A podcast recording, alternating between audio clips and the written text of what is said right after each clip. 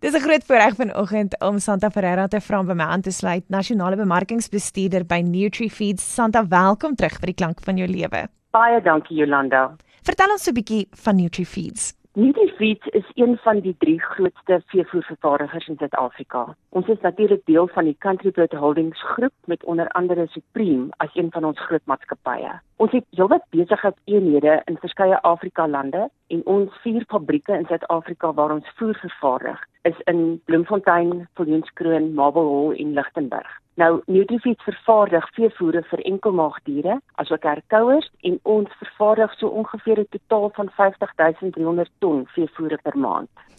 Wow. Nou, dis ongelooflik om te hoor Santa.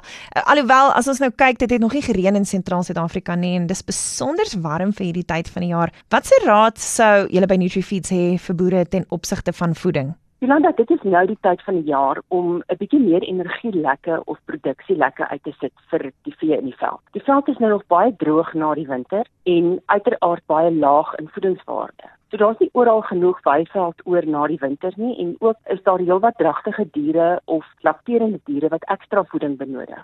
So vir die diere om kondisie te behou en beter reproduksie te bevorder, is dit nou belangrik om 'n addisionele byvoeding te verskaf. So wat sal jy dan nou aanbeveel van die Nutrifeeds produkreeks? Jolanda, ons tegniese adviseurs stel voor dat produsente produkte gebruik soos die Nutrifeeds Winterbreker 32, 'n produksielek en ook die energietap. Nutrifeeds se Winterbreker 32 kan gemeng word met mielies, 'n uh, 1 tot 1 om 'n produksielek te maak. Uh, die spoormineraal vlakke van die produk is ook gepas vir die komende teelseisoen se vrugbaarheidsvlakke. Nou vir boere wat 'n volledige produk benodig, beveel ons die Nutrifeeds produksielek aan. Die Nutrifeed setup reeks is natuurlik baie bekend in die landboubedryf. Almal praat daarvan en weet van dit. So ons stel dan voor dat boere nou kyk na 'n energietap. Die produk is 'n proteïen, energie en 'n mineraal aanvulling wat geskik is vir herkouers en sy verpakking is ideaal om vermorsing te voorkom en inname te reguleer. Die groot pluspunt van ons tap is nou natuurlik dat die produk waterbestand is. Wat baie ideaal is, sou die eerste lente reëns ons nou verras. En die hergebruik van hierdie tap het baie baie voordele.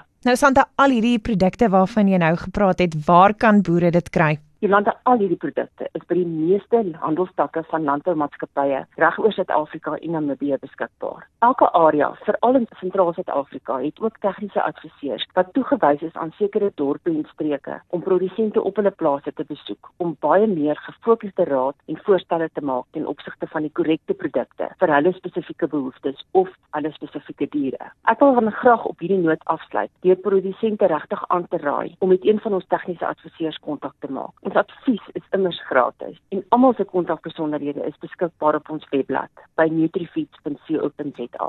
Santa Ferreira, nasionale bemarkingsbestuurder van NutriFeeds, wat vanoggend by my aansluit. Jy kan gerus weer gaan luister onder catch up by ifm.co.za.